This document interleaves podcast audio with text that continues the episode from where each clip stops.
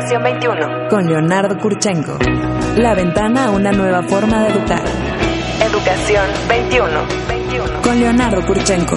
Porque la educación es cosa de todos. Educación veintiuno con Leonardo Kurchenko. Bienvenidos.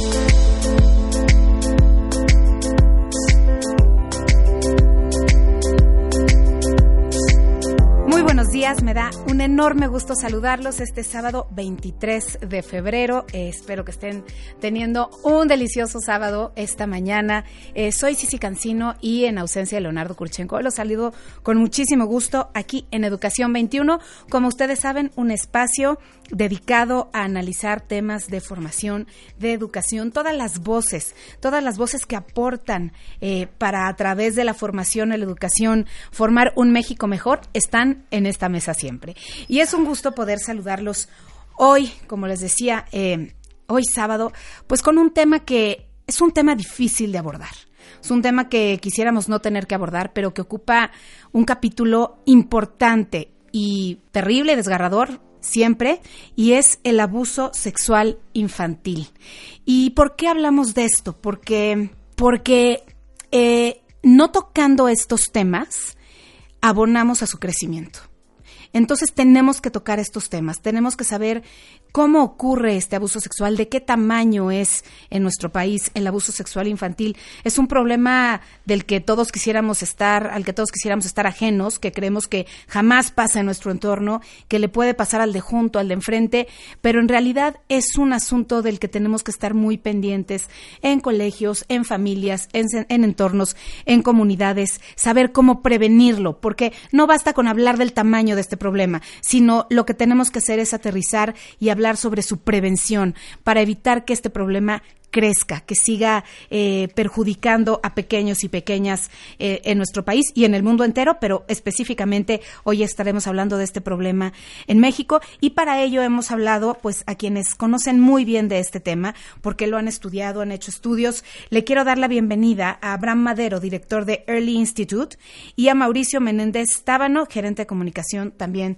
de Early Institute. Muy buenos días, ¿cómo están? Muy bien, muchas días, gracias. Gracias por el espacio. Abraham, cuéntanos qué es el Early Institute. Pues mira, muchas gracias, Cici, por tu espacio. Eh, saludamos a toda tu audiencia también.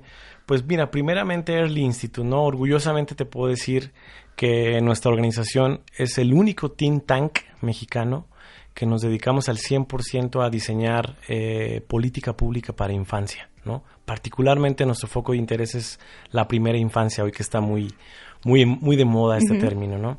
Nosotros somos una organización que ya tenemos trece años trabajando una metodología eh, muy, cada vez que, que, que lo puedo decir con toda certeza, que hemos podido consolidar para generar una estrategia cada vez más acertada para la incidencia en política pública a favor de las niñas y niños mexicanos y obviamente de sus familias, ¿no? Nuestros temas son diversos. Básicamente nuestro foco de atención es lograr el respeto y la mejora sustantiva a cuatro derechos que consideramos esenciales, sí, sí. ¿Qué son? La vida, la salud, la educación y la familia de los niños, ¿no? En todo ese espectro, nuestro punto central es proponer e incidir justamente en los tomadores de decisiones públicos, incluso privados, eh, con propuestas pues muy puntuales para mejorar eh, con programas, proyectos, muchas veces de ellos son legislativos, de gobierno o en el ámbito privado, la, mejorar sustantivamente la, la calidad de vida, los derechos de, de los niños en nuestro país, ¿no? Y como parte de su trabajo crearon hace poco, en el dos mil dieciocho, Alumbra. Así es, sí, sí. ¿Qué es Alumbra, Mauricio? Cuéntanos. Claro, sí, sí. Alumbra es un es nuestro programa para prevención de abuso infantil y lo que buscamos es crear una agenda en política pública para prevención de este delito. Y, y bueno, lo que hicimos primero fue crear un diagnóstico sobre cómo es cómo está el abuso sexual infantil en nuestro país, y fue de ahí donde descubrimos de primera mano que los datos eh, son, son muy bajos o a veces inexistentes. Y es justo por eso que nos dimos a la tarea de crear este diagnóstico.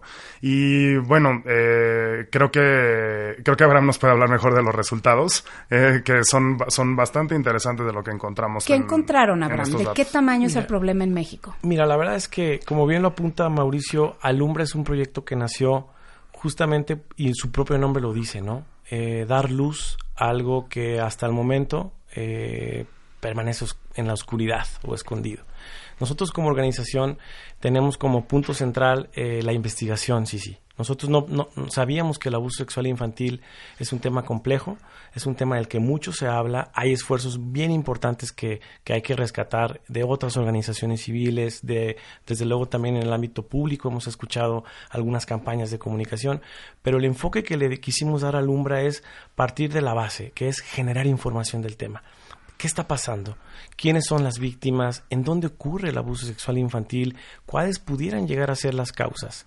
Nosotros, eh, en, en primer lugar, quisimos eh, no salir simplemente con la intuición de que el abuso sexual infantil es un problema, sino con los datos que hasta el momento estuvieran disponibles y que nos permitieran pues, visualizar un, un, de qué tamaño, o al menos tener una aproximación del problema.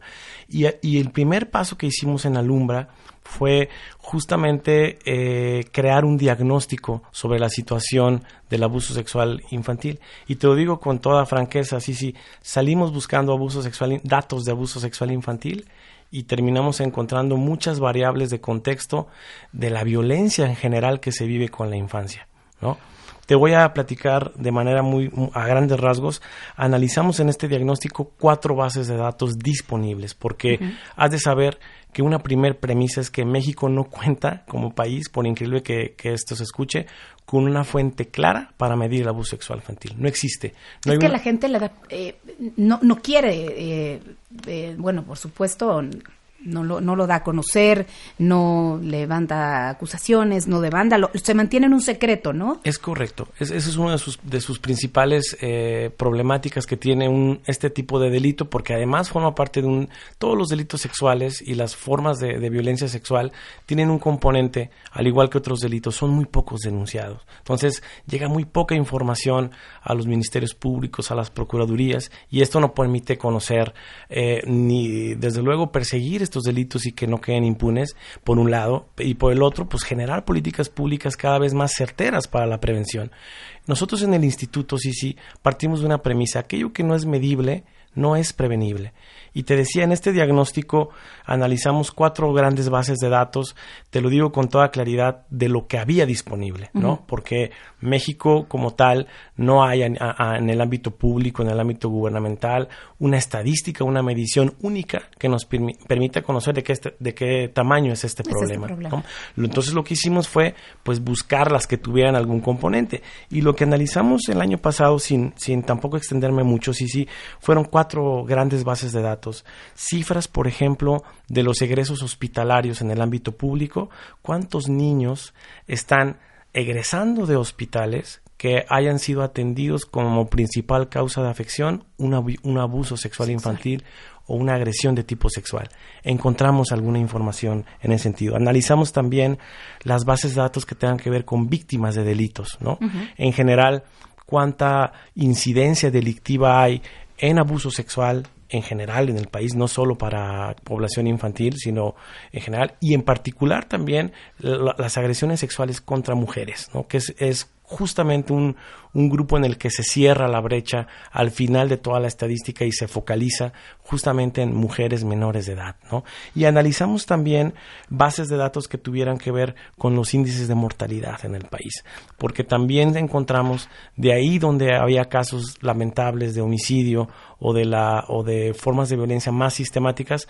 Muchas de ellas eran también producto de un entorno de violencia en donde lamentablemente también se habla de violencia sexual, ¿no? Entonces, a grandes rasgos este diagnóstico, te digo algunos datos muy puntuales. Uh-huh. Tan solo en dos mil diecisiete, sí, sí, eh, los delitos sexuales fueron contabilizados en un, en un total de treinta y seis mil ciento cincuenta y ocho.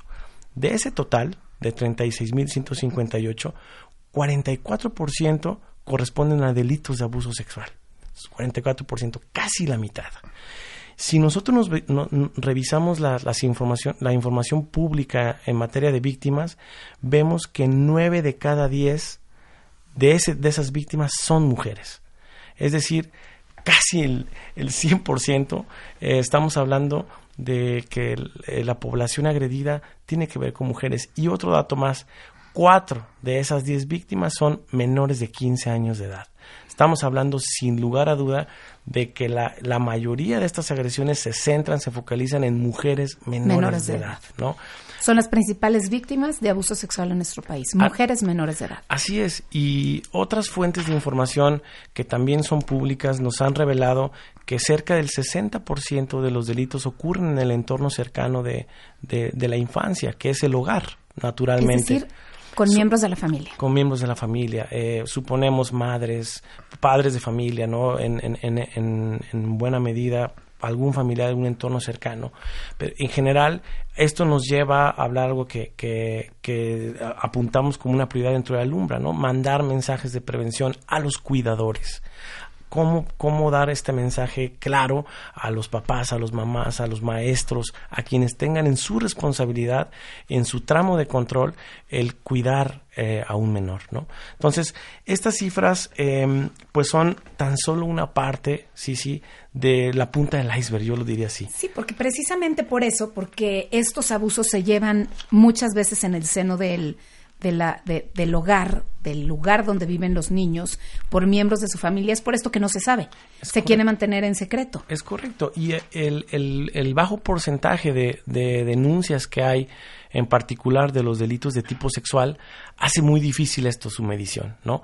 Nosotros en el diagnóstico encontramos algo que nos parece central eh, impulsar a nivel de, de política pública, que el abuso sexual comience a ser medido.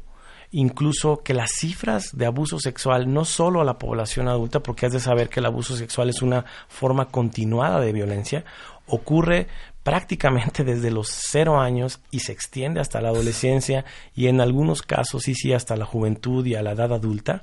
Eh, o sea, no es un delito que se comete una vez, sino que se continúa. Sí, es una forma de violencia que está presente, digamos, en todas las etapas de la vida de las personas. Nosotros, evidentemente, eh, estamos centrados en la medición del abuso sexual infantil, okay, y queremos, a, a manera de, de, de petición, como justamente el resultado de este diagnóstico, pedir que se haga visible la cifra en específico de abuso sexual infantil. Hoy esa cifra se desconoce. ¿Y cómo logramos no es que esa cifra se haga visible? Mira, ha habido otros ejemplos de, de delitos que se han pedido, ¿no? Que las cifras se hagan públicas. Eh, esto esto lo, lo mide institucionalmente la Secretaría de Gobernación a través del, del Sistema Nacional de Seguridad Pública. Hay una instancia dentro de este sistema que se dedica justamente en coordinación con todas las autoridades de Procuración de Justicia y, y, y y en general de seguridad en todo el país, de llevar la incidencia delictiva. Cuando nosotros revisamos las bases de datos nos dimos cuenta que, por desgracia, no estaba clasificada públicamente eh, la medición del abuso sexual infantil. Solo encontramos abuso sexual en general, lo cual nos dificultó conocer la población en específico de niñas, adolescentes, eh, personas adultas o jóvenes que habían sido víctimas de esta agresión. A lo mejor no quiere decir que esto no exista, pero hoy no es visible. No se cuenta con un desagregado a nivel público, no lo hemos podido conocer hasta esta fecha, que nos permita entender un porcentaje claro de cuántas de esas víctimas son en concreto niñas y niños menores de edad, por ejemplo. Eh, y, pero además, para conocer, me parece que, eh, por una parte, si si las si estos delitos no se denuncian, por ahí ya hay eh, una cifra oculta, ¿no? Por otra parte, que se den a conocer las que hay. Pero me parece que para trabajar el delito, no solamente hay que hablar con los cuidadores y las familias sobre la importancia de sí cuidar a los niños, de sí cuando hay un caso levantar la voz, eh, sino de educar a los niños ya con, de, con, con esta manera de pensar de que tu cuerpo es sagrado y que nadie lo puede tocar.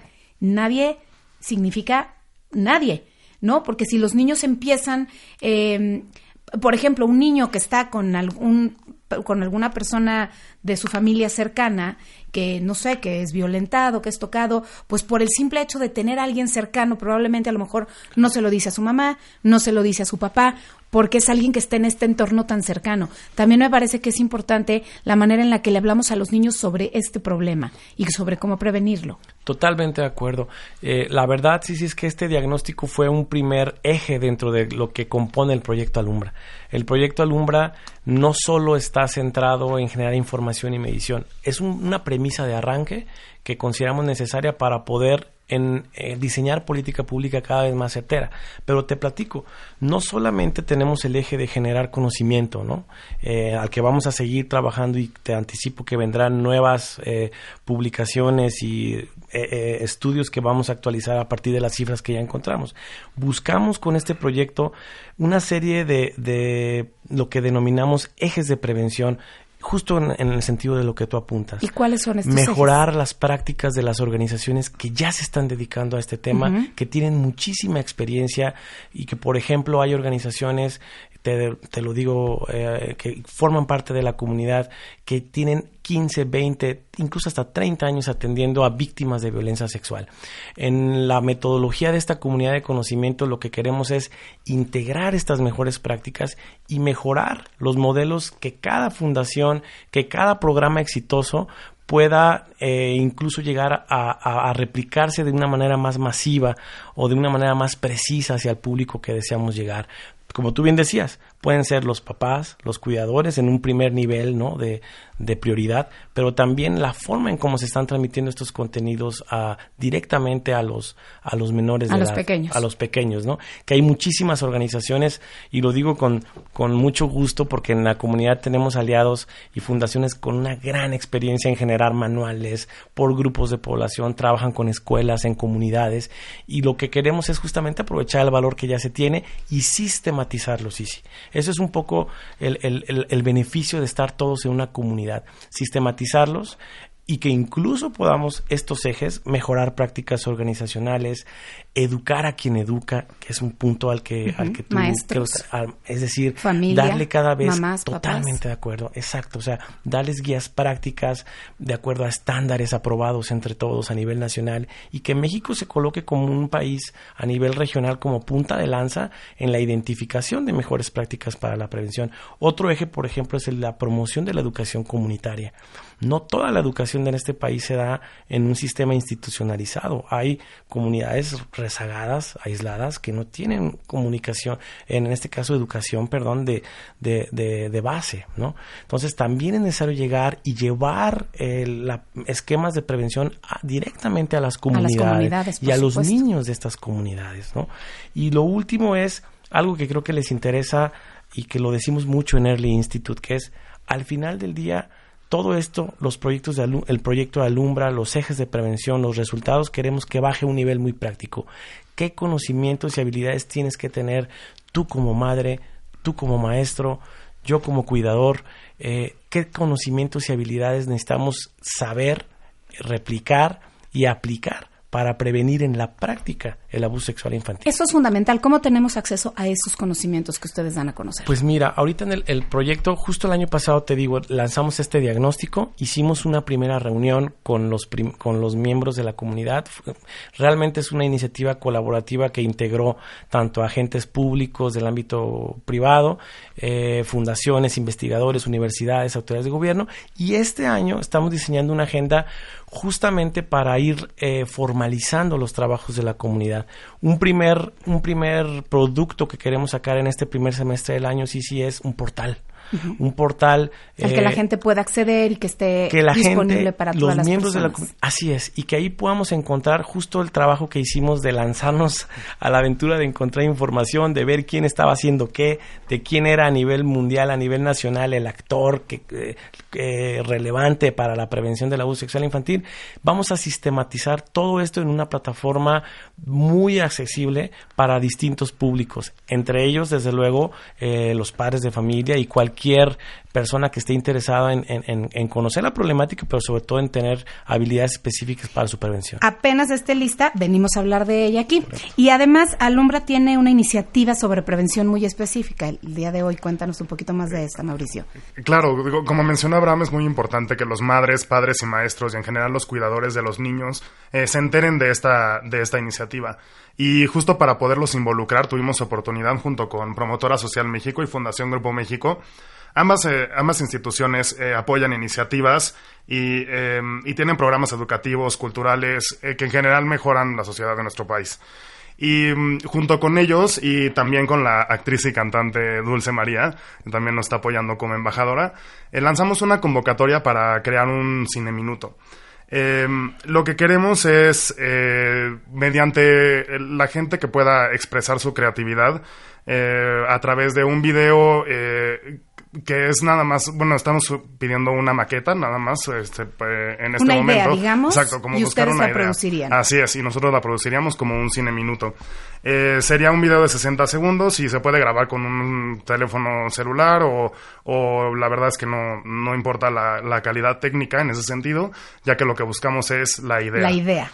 Y... Um, Eh, a partir de eso nosotros escogeríamos una, tenemos un panel de expertos que incluyen a los especialistas del diagnóstico, eh, gente de, Pro, de Promotora Social México y Fundación Grupo México, así como también expertos en producción, para poder elegir una y eh, a crearla un, como un cine minuto que se transmitirá que se en transmitirá. verano. Ajá, perfecto. Así es. Pues entonces ahí está la invitación para que todos los que nos escuchan y que tengan una idea de cómo ayudar a prevenir el abuso sexual infantil.